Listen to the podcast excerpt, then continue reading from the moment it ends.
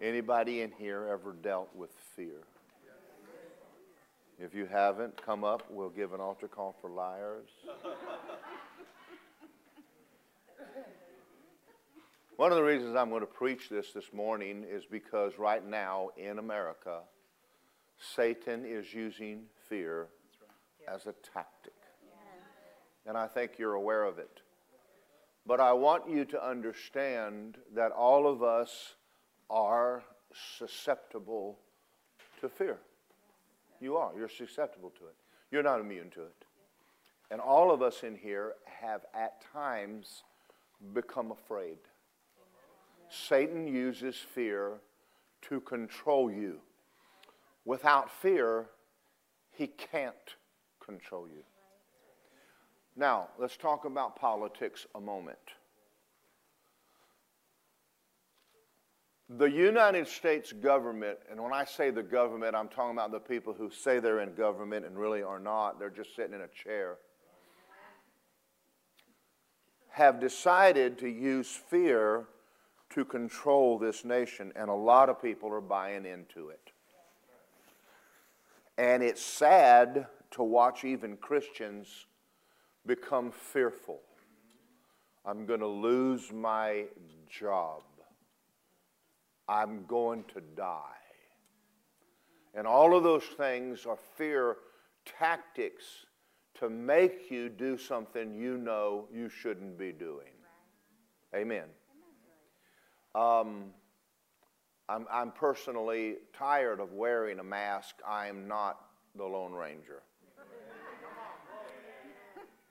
And, and I think that I'm starting to see that Americans are wising up to the tactic. It was a ploy to control you, is all that it was. Now, I'm going to say something some of y'all may not agree with me. I, I'm okay with it, it doesn't bother me. More people died of tuberculosis last year than the flu. But do you know why that didn't bother you? Because the news media didn't tell you about it. No more people died last year than normal. There was no pandemic. Though there was a pandemic, people got sick. But no more than normal. But because of fear. Now, there's a lot of tactics going on. It's called lying. If Satan wants to control you, he's going to lie and he's going to use fear. Now, you, Brother Hagin made a statement when we went to Rhema. He says, You don't have any more business with doubt and fear than you do dope. See, now I'm hoping that if I come to your house one day, I'll not walk in on you token on a number and say, What are you doing? Oh, we're just smoking a little reefer, getting high over here. No, I really hope I don't see that. Just me, I don't think I should. I don't think I will, but I shouldn't. Why do the, we then tolerate fear, which is contraband to God? We shouldn't. Now, I'm not saying that you're going to get in condemnation because you've actually been afraid. I've been afraid. I've actually yielded to fear, and I had to learn how to get it off me. So, I want to talk to you this morning about how to keep fear off you. I'm going to show you how to do it. You're going to need to know it. Because everything that's going on in this nation right now the control factor is fear. God, ha- there is no fear in God. Heaven is a faith heaven, not a fear heaven. No fear in heaven. And there's no fear in the kingdom, and there should be none in you. You should not be walking around going, oh, that scared me to death. Nothing scares me to death. Amen. So go to Isaiah chapter 41. Say amen. This is going to be good. I want to talk about how to overcome fear and, and why we even get into it to begin with. Isaiah 41 10. Fear not, I am with you. Be not dismayed, I am your God. I will strengthen you. Yes, I will help you. I will uphold you with my righteous right hand. Behold, all those who were incensed against you shall be ashamed and disgraced. They shall be as nothing. Those who strive with you shall perish. You shall see, seek them and not find them. those who contend with you, who war against you, shall be as nothing, a non existent thing. I, the Lord your God, will hold your right hand, and I will say to you, Fear not, I will help you. Say, that's awesome. Okay, we're going to talk about the first statement Fear not, I am with you. Now, first of all, we're going to talk about unconditional love. We're going to talk about the fact that God said in Hebrews, I will never leave you and I will never forsake you.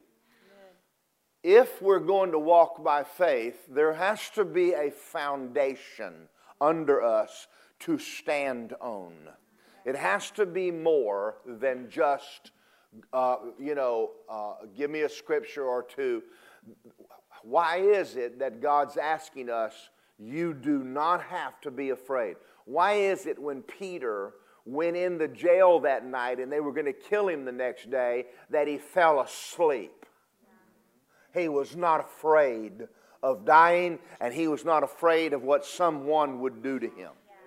Now, can we live f- free from fear? Yes, we can, and yes, we should. Now, so right here, God starts off a statement, and He said, Fear not, I'm with you. Now, you're going to find this, and we're going to read this a little later in Romans 8. If God is for you, who could be against you?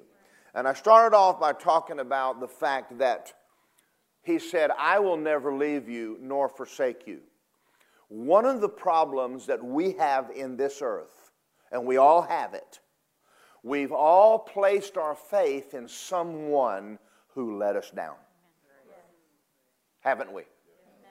We gave our heart to someone who broke it. We gave, we trusted someone who used it, and they walked. Now, one of the things is, when I started pastoring, they told me, they, you have been divorced, you can't pastor. And God said, You've been divorced and you can pastor. I want you to understand, I completely understand what it's like to see someone walk out the door. Amen. All of us in this room have put our faith in people. But at no place in the Bible did he ever tell you to trust people. He said, I'll never leave you. Now, one of the reasons people leave is selfishness. Well, other reasons that maybe you ran them off. Maybe you were ugly. I don't know. Now, think about this for a minute because we've all had people walk and we, you know, the, the job we had, they fired you, or the friends you had, they left. And we kind of want to think God is exactly like that, and He's not. He said, I'll never leave you. Here's the good news He already knows what you're like. And He said, when it gets tough, I'm not leaving. So we can always turn to Him if you can't turn to anybody else. So I want to talk to you about this right now. Let's talk about trusting God for a minute. Go to 1 John you're going to hold your place here in Isaiah, stick something in it, you're coming back. Go to 1 John chapter 4, verse 18. Well, let's read 17.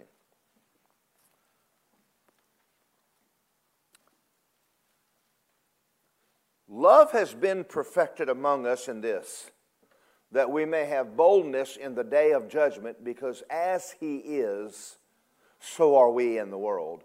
There is no fear in love. Perfect love cast out fear. Now, that means that the agape love of God is the answer to overcoming fear. All right, I'm going to, because fear involves torment, and he who fears has not been made perfect in love. We love him because he first loved us. Now, I'm going to tell a story on myself. How many of you have ever attempted to walk in love and failed? Come on. Okay. Let's start with the first words. Love is patient. Get in your car and pull out on 441 in the morning. And get behind somebody who doesn't know they can turn right at a red light. And you're like,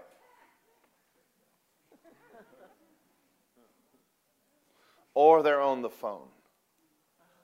And you're over there going, I'm about to blow the whole love walk right now, and I haven't even gotten started with my day yet. Now, I'm going to say something to you because several years ago, I realized that loving people was a commandment and that it was directly connected to me getting my prayers answered. I knew that if I'm going to get my prayers answered, I'm going to need to love people. So I started reading the love chapter Love is Patient, Love is Kind. What happened to me is that after I started reading love, I noticed how bad I was.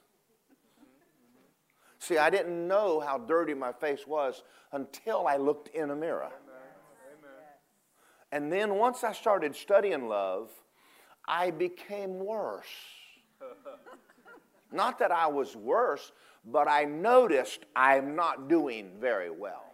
And the more I tried, I would actually say that I was able to maintain a decent love walk for about two days. And it would all fall apart. Hardly notice when someone does it wrong.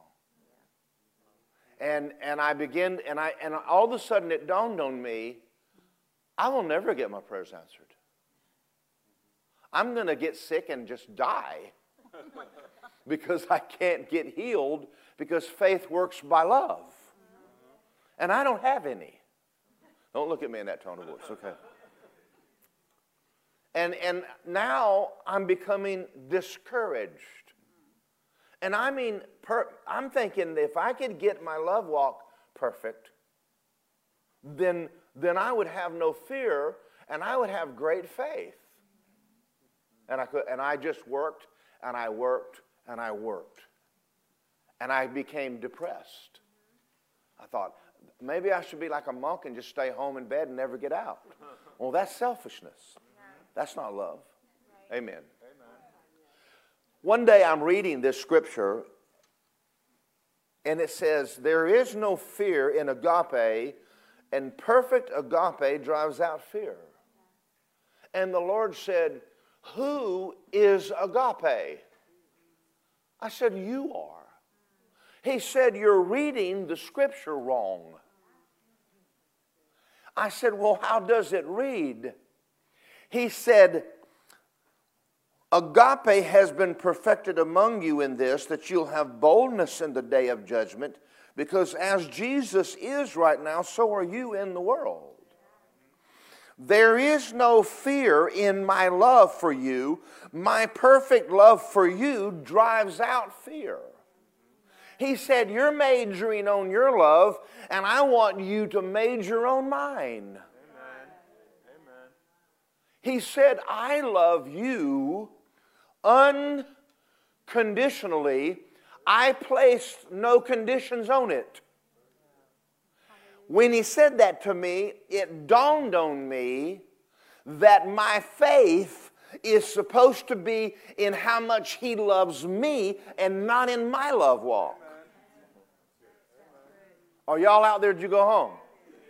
You see, God's love for us, He did what He did because He's good, not because we're good.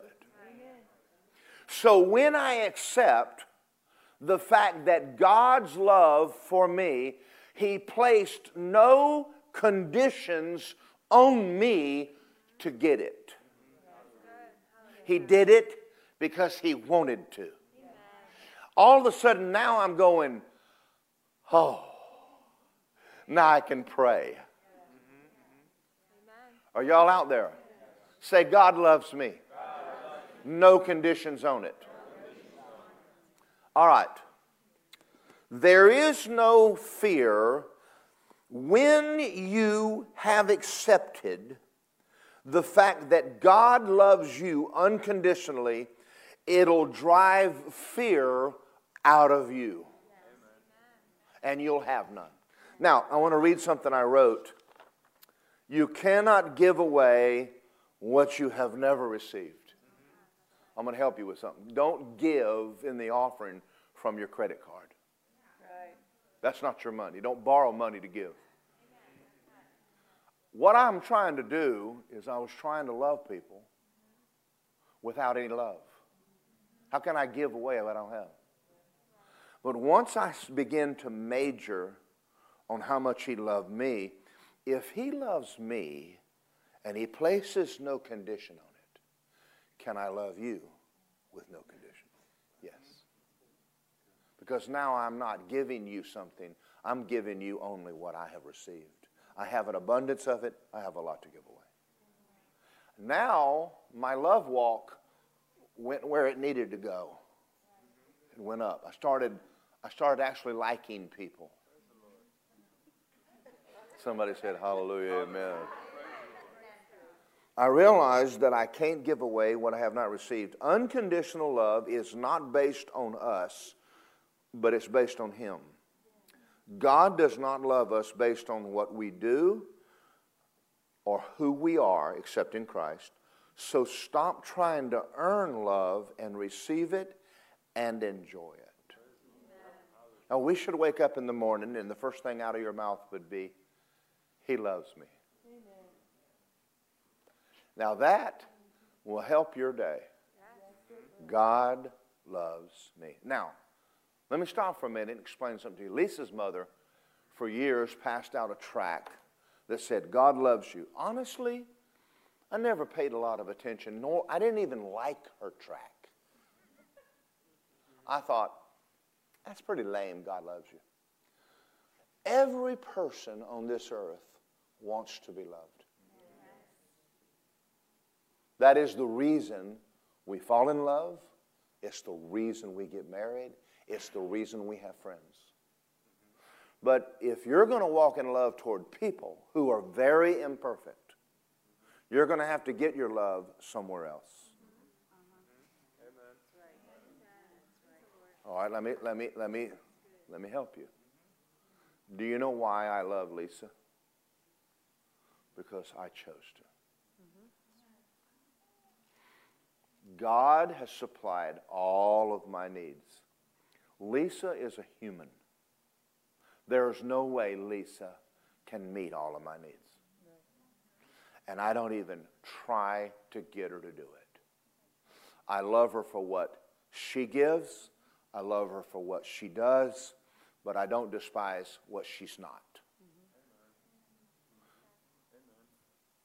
And so I live to give to her, even if it never came back. Say that would make a good marriage. Yeah, it would. It does. Let's talk about marriage for a minute. Let's get off on this for a second. Why, ladies, are you chewing him out because he didn't take the trash out? He just got through spending 40 to 50 hours making a paycheck, making a house payment, keeping you under air condition, mowed the grass, weed eat the yard, and now you're ticked over the trash can. Don't shout me down. You know how easy it is? Do you know how easy it is to find fault? Why don't you find the good? Men, you have a woman who's been home cleaning. And by the way, housewife is work. If you're in the business world, it's fine. Cleaning the house all day, taking care of the kids all day, cooking for you, washing your clothes, and you come home and dinner's late a few minutes, lighten up a little bit. There's a whole lot more good there than, than bad, and it doesn't take anybody real deep to find the fault. Now, one of the reasons you don't like people is you don't even like you. And you're hard on yourself because you're demanding perfection, thinking that would cause God to love you. Wrong. He loves you, period. You got that one down. He already loves you, even though you're a mess.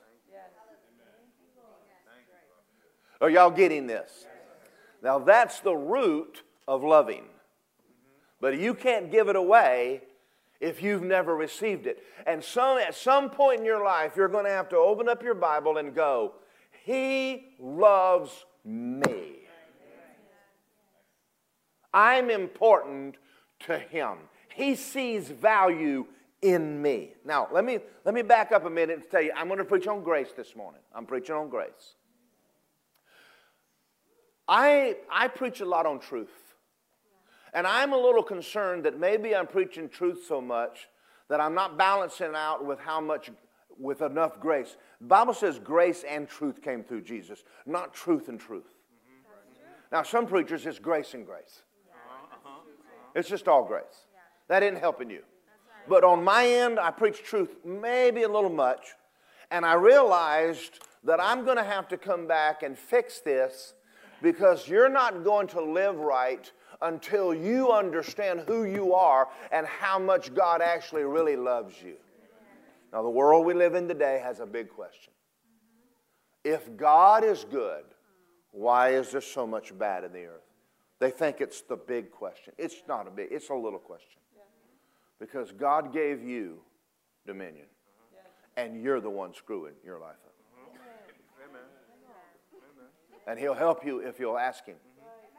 And He'll help you if you seek Him. But many don't. And then we want to blame God for your mess. Thank you for your. Everybody you know who's broke wouldn't be if they sought God. But they don't, maybe what they need to hear is do you know God loves you? I mean, you don't have a long time to talk to Him. Maybe just did you know that God loves you as a person? When I got born again, I walked into a crusade. I had no interest in God. I was afraid of God. I mean, everything I heard from Christians, you don't want to mess with him. He'll kill you, send you to hell. And I was already under enough guilt and shame, smoking dope, drinking beer, raised in hell.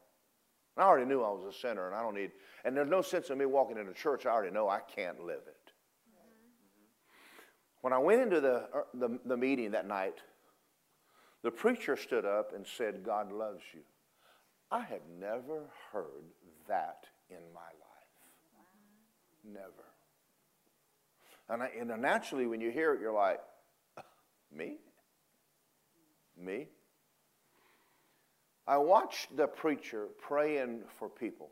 Let me ask you a question. How many good people did Jesus pray for? None. How many people he prayed that got healed deserved it? None. There wasn't, no, there wasn't anybody even saved on the planet. So it was all mercy. So I'm in a crusade. I'm watching a preacher preach good news. Preached on Rahab the harlot and the scarlet cord.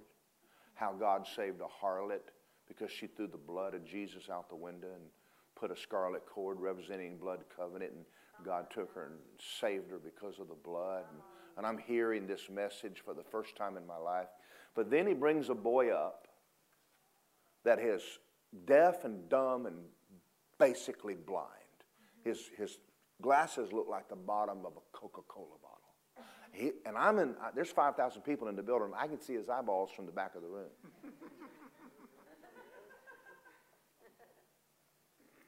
And this little kid's scared out of his mind, and his mama brings him up there, and he's standing there. Preacher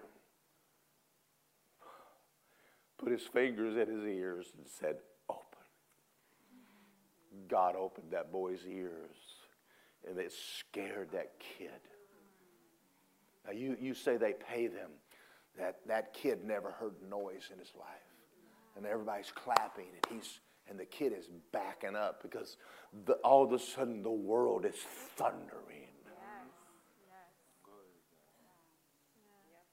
and the preacher brings the boy back up and takes his finger and licks it and sticks it on his tongue and tells the spirit of deaf, mute devil to come out of that boy in the name of Jesus. And then he turned him to the crowd and said, Say, baby. The little boy don't know English. It's foreign language. And he goes, baby. And I'm a sinner. And I lost it. I'm like, that is a good God. Well, I started praying for me. because whether you understand it or not, but when you grow up being picked on all the time, you take karate so people will quit picking on you. Yeah. And you learn things like how to punch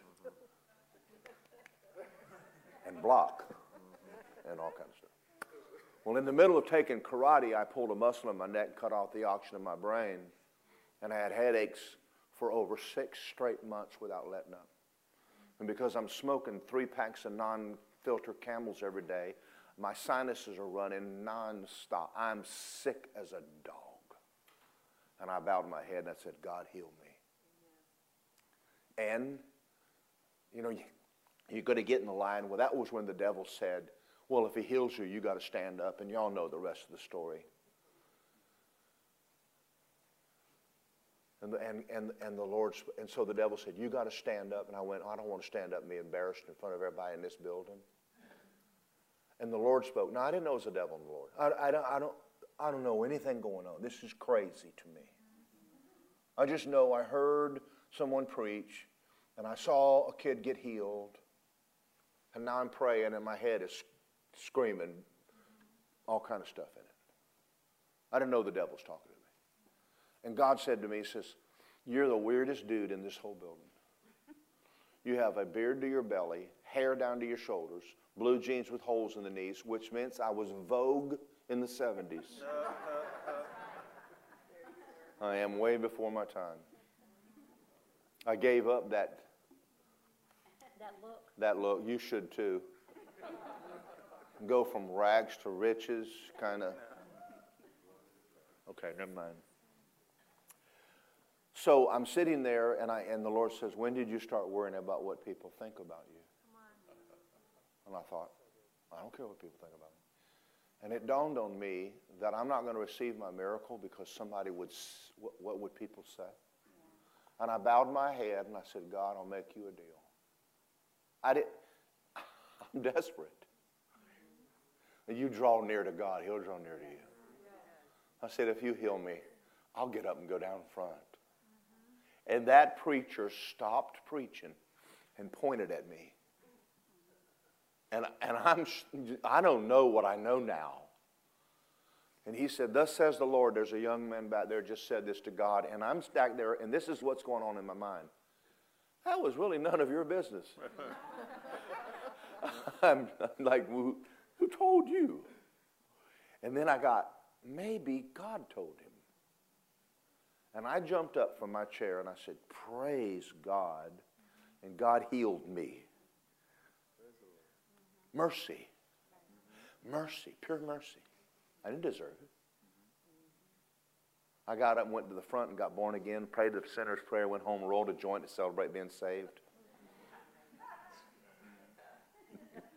got a Bible out and started living for God, I'll tell you. But it was all mercy. I wasn't worth anything. I was supernaturally broke, didn't have any sense in my head. And God loved me when I wasn't worth it. Now, I want you to go to a book of Ephesians with me.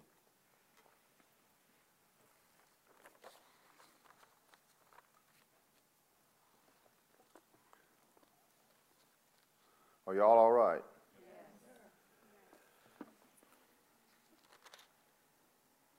Ephesians 2,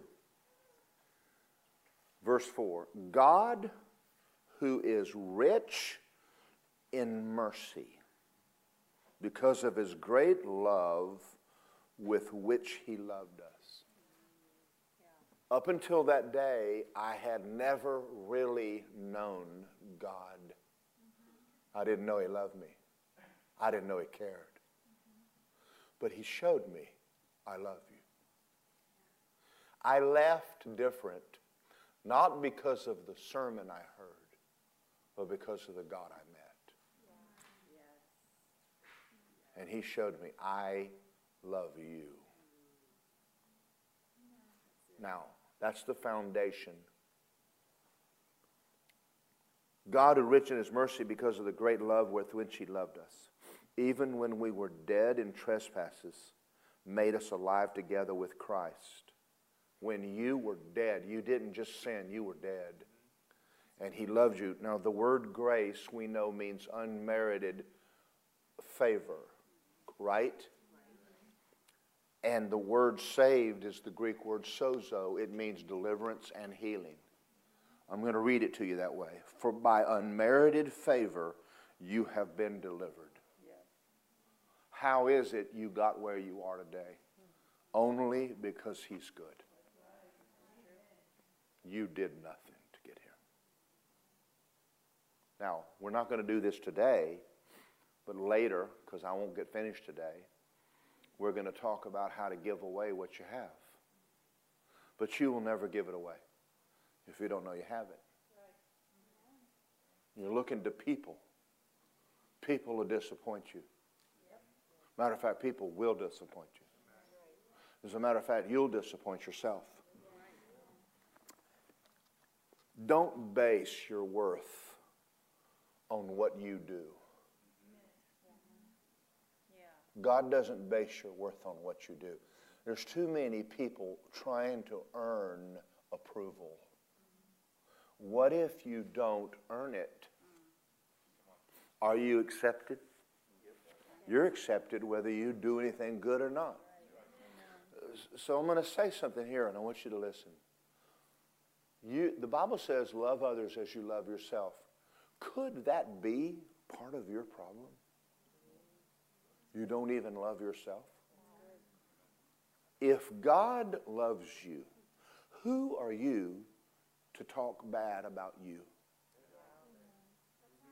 And who am I to tell you whether you have any worth?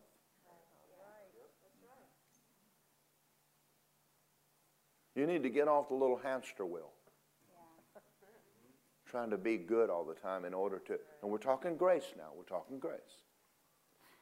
You're saved by unmerited favor. Another, another definition of grace is God doing for you what you couldn't do for yourself. You couldn't save you. There's nothing you could do. So if God did that for you when you were nobody, do you think he changed his mind?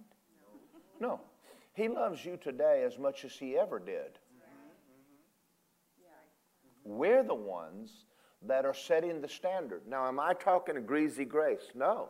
Am I talking license to sin? Well, actually, many people are sinning without a license, so that doesn't really matter. Right? But see, you're not going to return love to God if you don't even believe you have any. Okay. Even when we were dead and He made us alive together with Christ, for by grace you're saved. Let me finish reading this.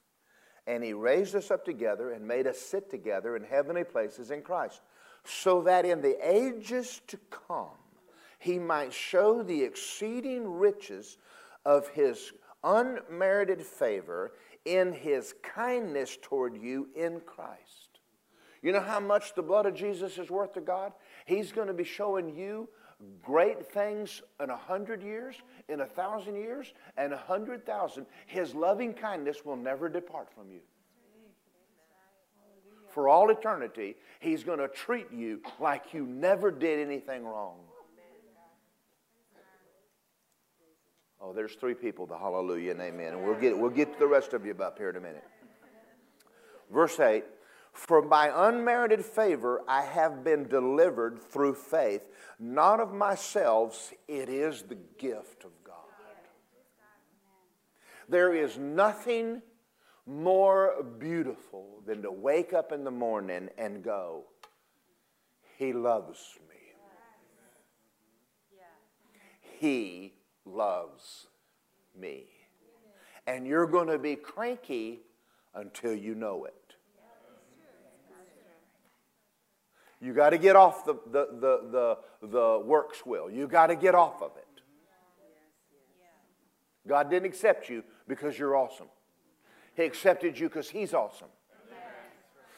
But it was enough. For we are His workmanship, created in Christ Jesus, and God doesn't make junk, for good works that God prepared that you should walk in them. Now, whatever you may think about yourself, if it's bad, you're wrong. God made you. And He didn't mess up. Now, here's the problem that we have. Listen to the problem. I don't have all of the qualities that I need in life. I have some good ones, but I don't have them all. I have a tendency to beat myself up because of what you have and I don't. But wait a minute, if you have it, I don't need it, I need you. And if I have a quality you don't have, you don't need it, you need me. But you have to love me to have my qualities and notice that I have a good one and ignore the ones I don't have. That's called walking in love. That's called church. It's called family. Yes, amen. Yeah, that's good. And you have a tendency to compare yourself with people and go, I ain't all that. Well, that depends. What are you talking about? I told a story one time, and I'm going to tell it again, about how a squirrel and a rabbit and a duck went to school. And they'd never been to school, but they were excited because none of their parents had been to school. They went to school. And the first day of school, the rabbit went, went to track. And he came home excited about school. I love school. I ran track today and I beat everybody. I beat the duck. I beat everybody. And the squirrel came home and is excited. He said, We had tree climbing. I beat, I even beat the duck to the top of the tree. and he loved school. But the next day at school, the teacher came and said to the rabbit, You're not doing good in swimming. Mm-hmm. We're going to have to give you in swimming class because you're not doing very well. And the little rabbit almost drowned to death trying to become a duck. Mm-hmm, mm-hmm. And he came home the next day and his mom said, How's school? He goes, I hate it. Uh, he said, I flunked swimming. Mm-hmm, let, me, let me say something to you. Why don't you be you? Yes. Why don't you be the you God made you to be? Amen. And quit trying to be the you someone else is. Uh-huh. Amen. You might be married to a rabbit or a squirrel or a duck. I didn't say pig. I did not say pig. You might be married to someone very different, but they're here to complete you, not to compete with you. Lisa has giftings. I don't have them. I mean, she, this girl is so smart. I hate to brag on her in front of it because she gives her the big head. But she can remember phone numbers she called last week, and I'm going, I can't remember people's names I met while ago. But I have my qualities, and they're good ones. And there's things she's found out I don't do well. Don't ask me. I don't cut diamonds. I will smash one, but I don't cut them very well.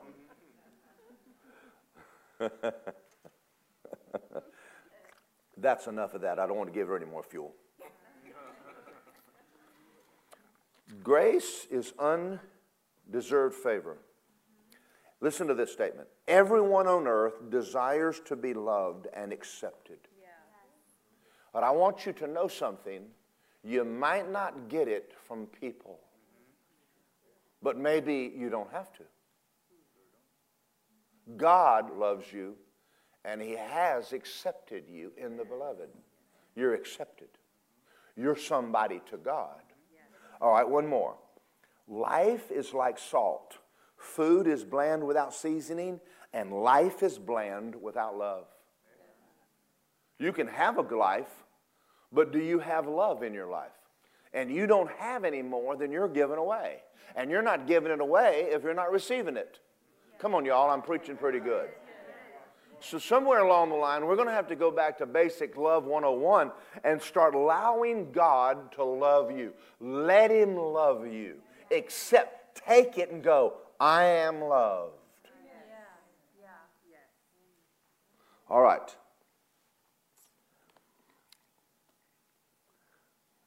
Go back to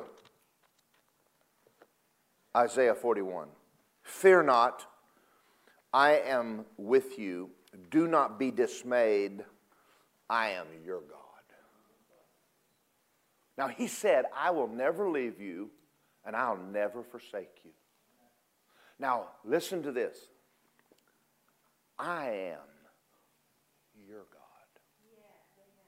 You have a God that never leaves, and He's bigger than all your problems. Amen. You were not equipped to do everything, but God is. So he's identified with you. In the Old Testament, he said, I am the God of Abraham, Isaac, and Jacob. That means don't mess with Abraham. You mess with Abraham, you're messing with me. Don't mess with David because I'll blow on his rock. And you will die if you mess with my son David. What do you think he thinks of you? Don't you mess with my child. I am your God. And he goes everywhere you go, he goes, and you are the apple of his eye, and say, He loves me. He loves me. You have no idea how powerful that is for you to wake up and realize, I don't have a worry in the world. All right, go to Romans 8. We talk about this all the time. I talk about it a lot, but I've, I've decided that I don't care how much I talk about it, I'll talk about it some more. Because sometimes maybe y'all are slow learners. Verse 31 What can I say to these things? If God is for me, who do you think you be? I really don't care what you think. And it don't matter what you think. Now I know some of y'all don't, there's a few of you don't like Donald Trump. But I'm going to use him for a minute. If you're sitting at dinner with Donald Trump and you have a financial need, and he looks at you and says, I got it. Your fear is done, right? Yes. If your dad is God and he says, I got it, you don't have any reason to be worried. And he's bigger than Trump. Because then nobody ever taken his seat away. Amen. Amen. Amen.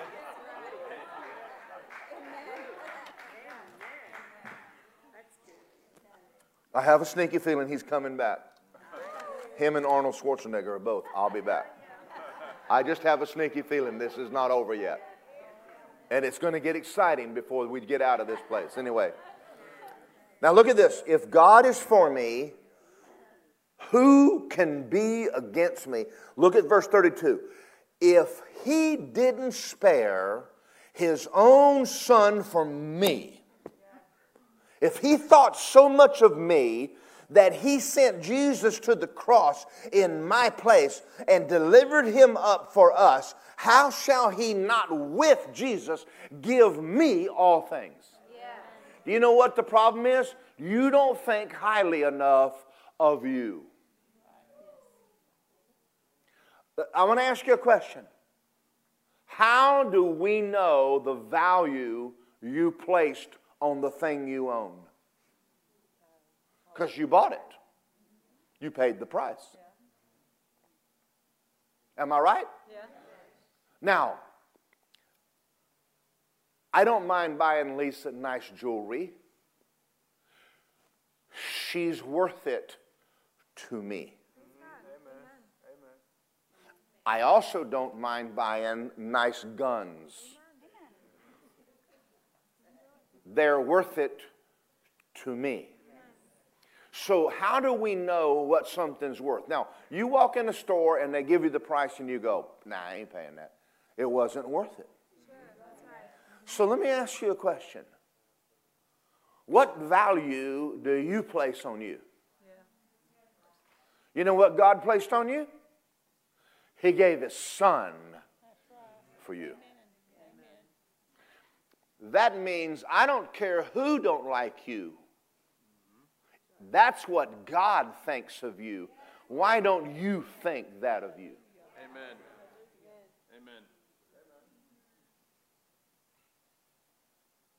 Oh, I'm preaching good. You see, you're going to have to get over this. I ain't no good image. And I'm going to tell you, if you're looking for someone to help you, you may not find them. But you find God, He's one of the few people that'll tell you how valuable you are to Him. So if God is on your side, do you have any reason to fear? You really don't, do you? People let you down. God will never let you down. That's good. If God is for me, I wake up in the morning and I go, He loves me. He's for me. This is a good day. I won't run into a problem that me and God can't fix. And if I can't fix it, He can and He will. What a, what a way to handle life. Now, I didn't always wake up that way. There were times I dreaded. I go to that job, I hate that job. I hate my boss, I hate my job, I hate my truck, I hate everything. Wait a minute.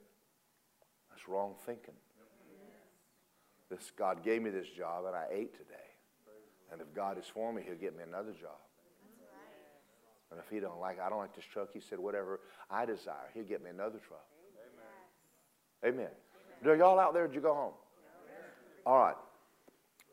Now you remember me talking about how I got in this wheel trying to trying to live for God and to be uh, uh, more loving.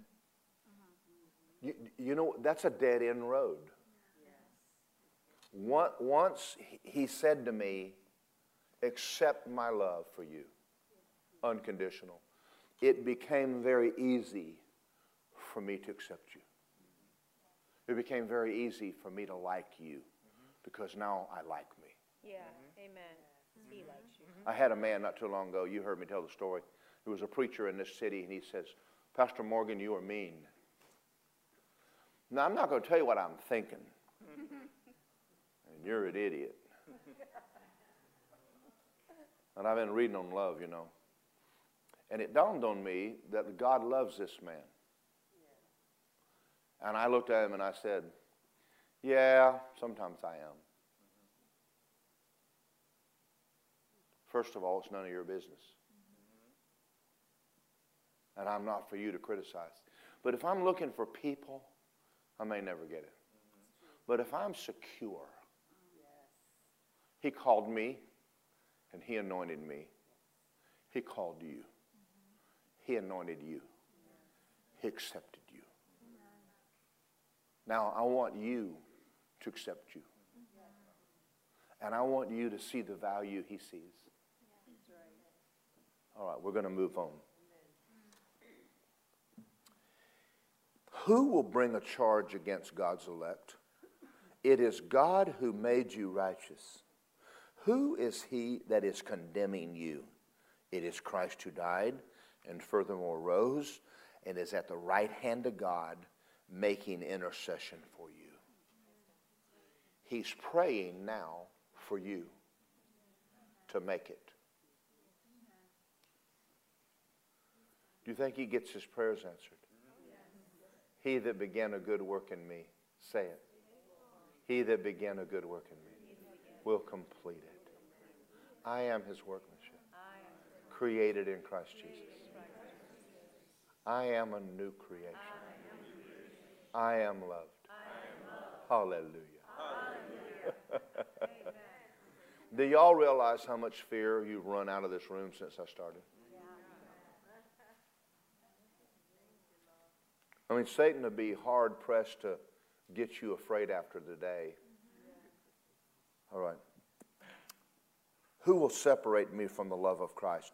Trouble? No. Distress? No.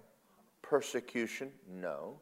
Famine, nakedness, peril, Glock 19, as it is written, For your sake we're killed all day and counted as a sheep for the slaughter. Yet in all of these things we are more than a conqueror through him who loved us.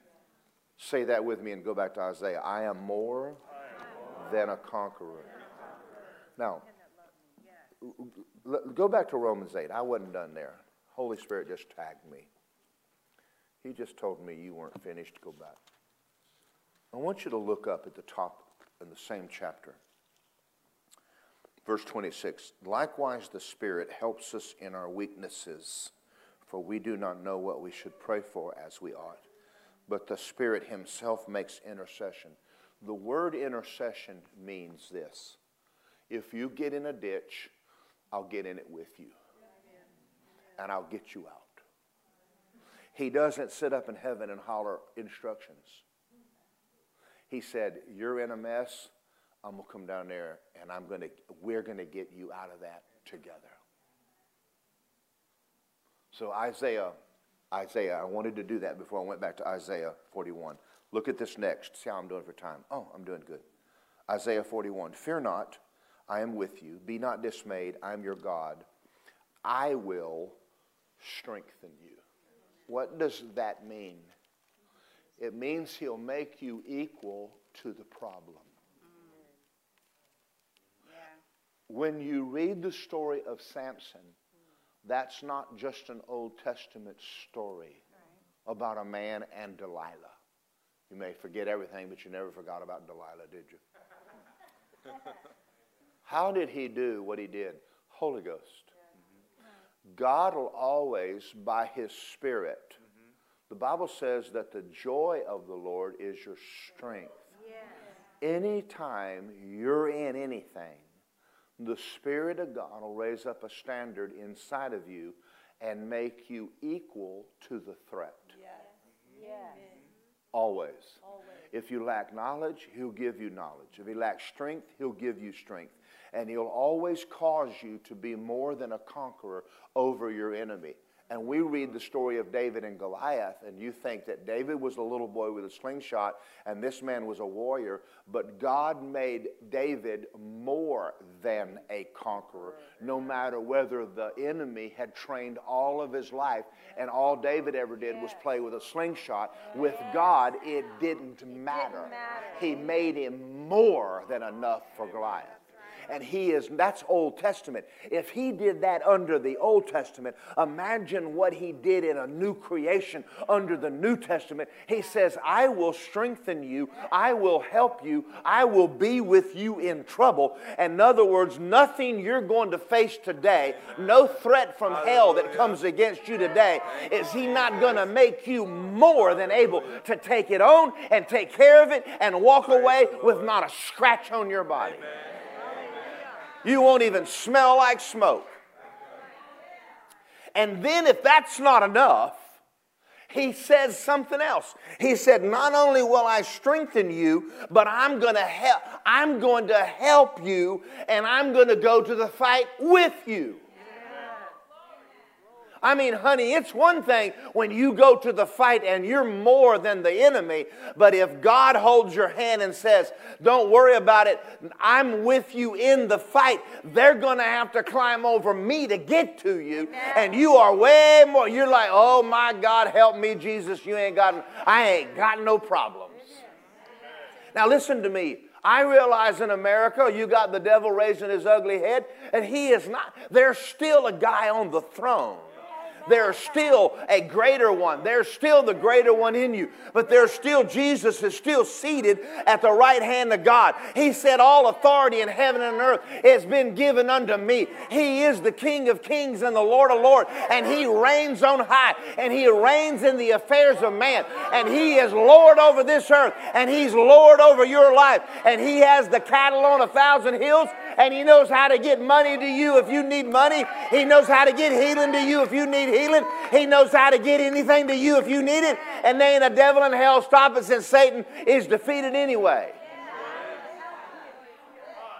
And I understand that the devil's blowing smoke, but it's just, y'all remember the Wizard of Oz? You remember that old smoking head wasn't nothing but an old man. All we got going on in the world is about five old men up in Europe that are about dead anyway, pushing buttons and using fear to crank out all kinds of junk, and they ain't nobody up there bigger than Jesus.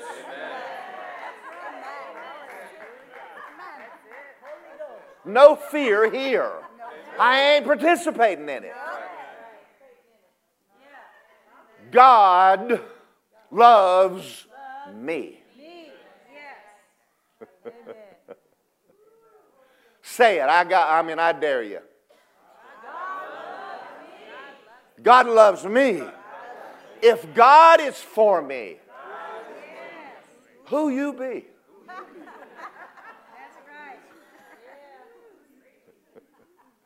Do you understand that newspaper reporters are just stupid journalists?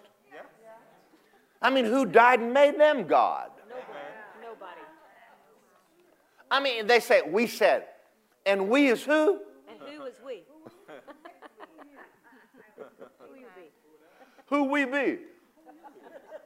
I said to somebody one time, and I, and I just have to tell you these stories because I'm out at the airport one day, and, and, and, they, and the man, there was a guy that came up, I don't know who he was. They said he's Benny Hinn's pastor. And I walked up and introduced myself. I said, I heard you're Benny Hinn's pastor. He said, I am. I said, I'm Pastor Daryl Morgan. Good to meet you and talk to him. And I walked away, and a man that calls himself my friend, he said, You, you just walked up. And who? And he, he, who do you think you are? I said, Who do you think I am? Mm-hmm. That's the problem. I said, the problem is, he said, you don't know, do you know who that guy is? I said, the problem is you don't know who I am. Yeah, yeah. I, I don't, I, I don't know where you got your opinion of me, but I got mine out of the Bible.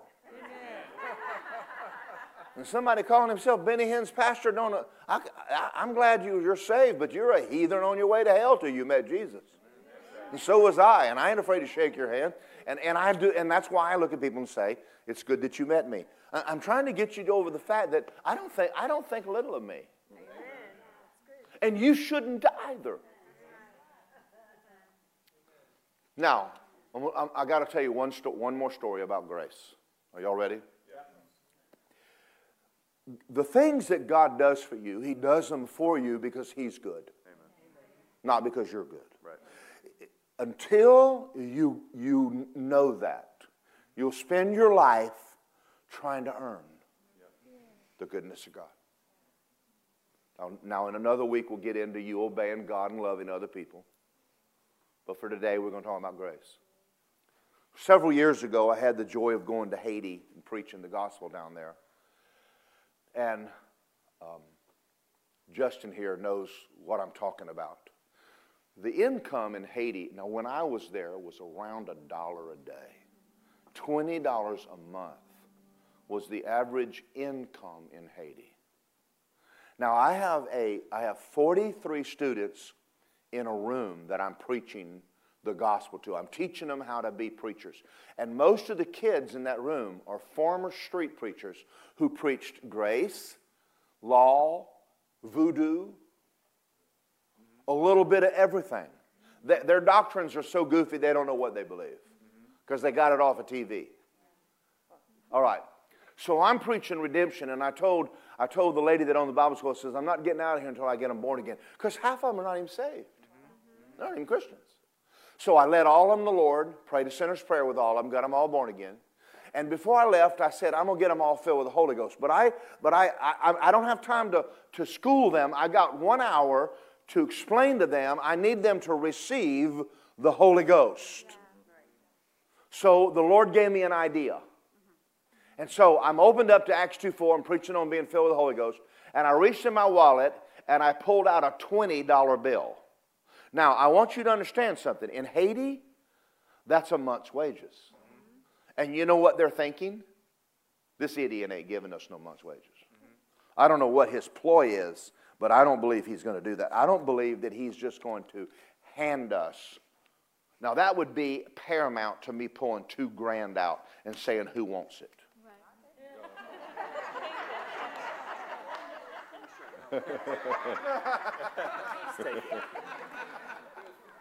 Y'all a little early, but anyway. now just listen to my story because I but this is very, very important. I need them to receive it. It's a gift. So I stood up and I said, Who wants this 20? And you, and you get in their mind a minute and realize that's a month's wages. This guy's not going to hand us anything. And I said, Who wants it? You know, nobody said a word. They just looked at me like, What's he doing? What's he doing? And so I pulled it out and I said, Who would like this 20? And it's quiet. They're just. And so I started walking to the back, and I got toward the back. I said, Does anybody in the building want this $20 bill? And there was, a, there was a girl sitting right here. And she took her hand and she did this. I do. And she's like, I'm not, I know he's going to make an idiot out of me, but I really wouldn't like that 20. Mm-hmm. And he is asking. And so she goes, I, I, I would like it. And so I walked back and I just handed it to her. And when I did, I turned around and I walked back up to the front. And I turned to all the people in there and I said, I'm not taking that money back. And the boys that were sitting here, they lost it. and they're just, my God, he walked right by us. He walked right by us. And we didn't, we could have had a 20 And I mean, it's just a big stir on the front row. These, they're like, oh, gosh, why didn't we take that money? And then I asked a question. I said, why did I give her that money? I said, Did I give it to her because she's good? I said, I don't know her.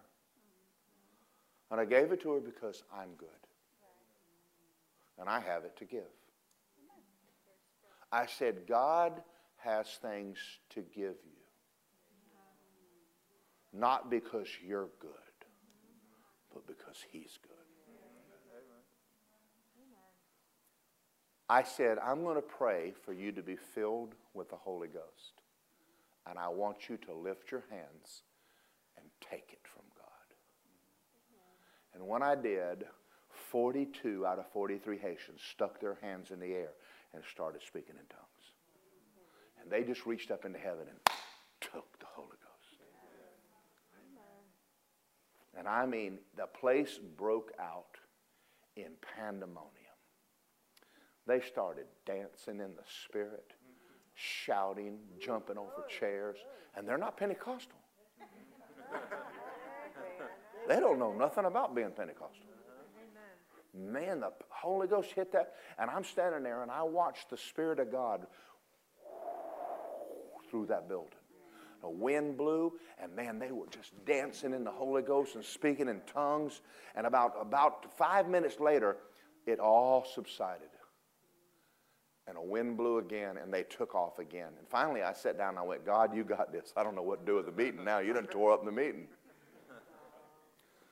Why did he do that? He's good. Why did he save you? He's good. Why are you now trying to earn it? Why don't you rest and go, He loves me. He loves me. You're going to be surprised at how loving you become when you accept it. And all of the things you've been trying to be, your struggle ends in grace. Say it again God, God loves Say, I don't have a care. I don't have any worries. He's got it. He's in me. He's with me. He'll never leave me.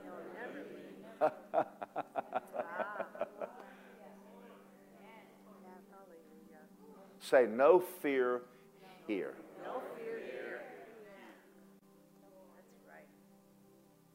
You have no reason to be afraid while you're on this planet. Now, the world does not know what I just said. They're not saved. They have every reason to be scared. You know why they're afraid of dying? They're going to hell. They don't want to get COVID. If you get it, just get healed. I am healed by faith. It is by unmerited favor I am healed, not of works, lest I boast. I just lay there and go, Thank you. Glory to God. You'd be surprised at how nice you become.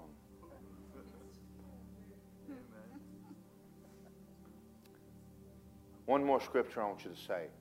I'm accepted in the beloved. God's accepted us. I know you're enjoying my sermon, but let me tell you a secret. You don't learn this listening to it once. You got to get these scriptures out. I want you to get rooted in love. Get rooted in it, in grace. Because there's a day the Lord will speak to you and say, I have something for you to do.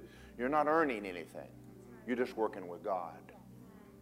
I don't want you back on this treadmill trying to get God, get God, get God, get God, get God, get God. I just want you to rest in God and let Him be God. And then be willing to obey Him and love ugly people because you be ugly too.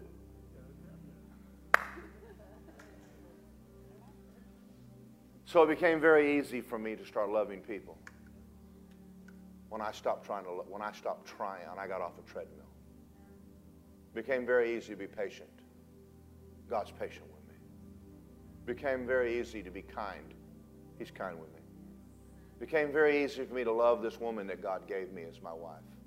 She's imperfect. But I'll tell you what, God is perfect. God meets all of my needs, not Lisa. And so now I can give everything to her. And I don't look to her to meet all of my needs. I look to God to meet my needs.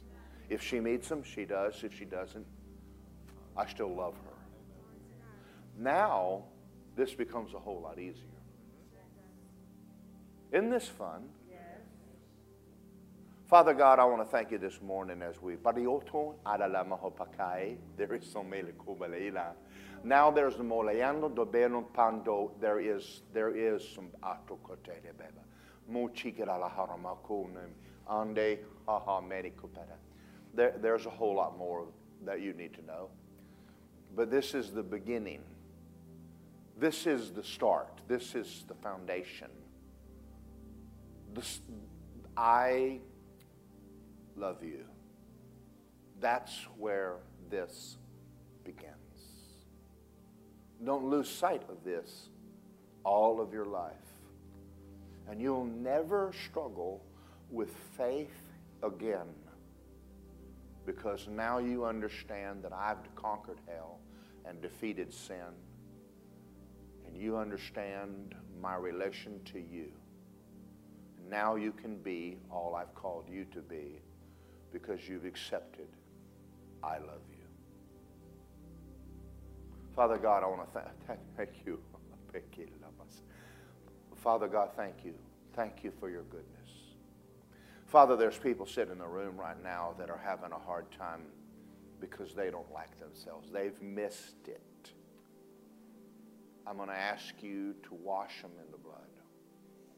I want you to get them over a sin consciousness this morning. I want you to forgive them. I don't want you to strengthen them and to help them live for you.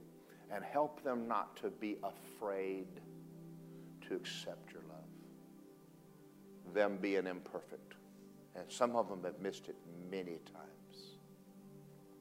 I pray that this would become a revelation and not a sermon. That this church, our motto is we love God, we love people, we love life. Today, we're going to walk in this, in this, in this saying. And we're going to start off a brand new spiritual year today by allowing you to love us. And from that, we'll build. I pray right now for the blood of Jesus to wash sin away. I pray for bodies to be healed sitting in this room. And I take authority over all fear in Jesus' name.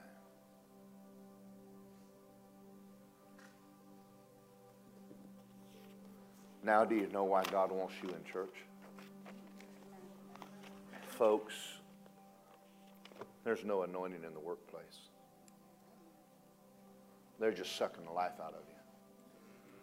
You come in here, He puts life in you. You got this? Praise the Lord. Amen. Psalm 37 says, Cease from anger, forsake wrath, fret not. It only causes harm. He said, Trust in me and feed on my faithfulness. If you're not feeding on the goodness of God or the faithfulness of God, you got, you got some worrying going on. Amen. You may not be able to change everything, but you can change some stuff in prayer. And You can change some stuff by trusting God. Jesus said, As the Father loved me, now I love you. Then later on in John 16 27, he says, Now the Father himself loves you. Why? Because you love me and you believe I came from him.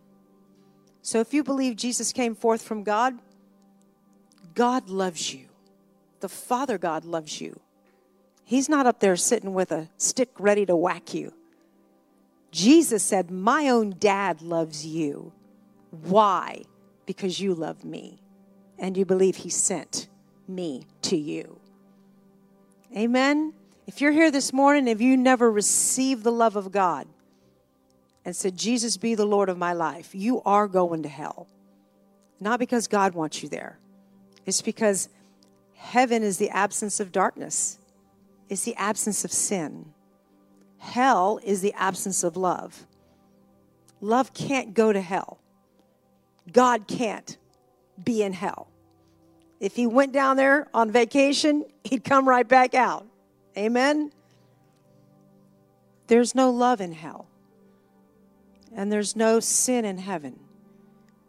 And all you have to do is receive him by faith. Receive the love, receive the blood. He shed his blood through love. So, as my altar workers are coming forward, if you've never done that, receive him today. Today is the, sal- the day of salvation. He said, Don't wait. There's no guarantee for your life tomorrow. If you if you get in a car wreck, you're gone, you're in hell forever and you never made Jesus Lord. Make Jesus Lord today. Make that surety today. And if you have a, a prayer request or a need for any other reason, if you're a guy, you feel comfortable, go to the guys. If you're a girl, you feel comfortable going to the girls. You come up here and they'll get in agreement with you. And Jesus said, Whatever you ask the Father in my name, he will give to you.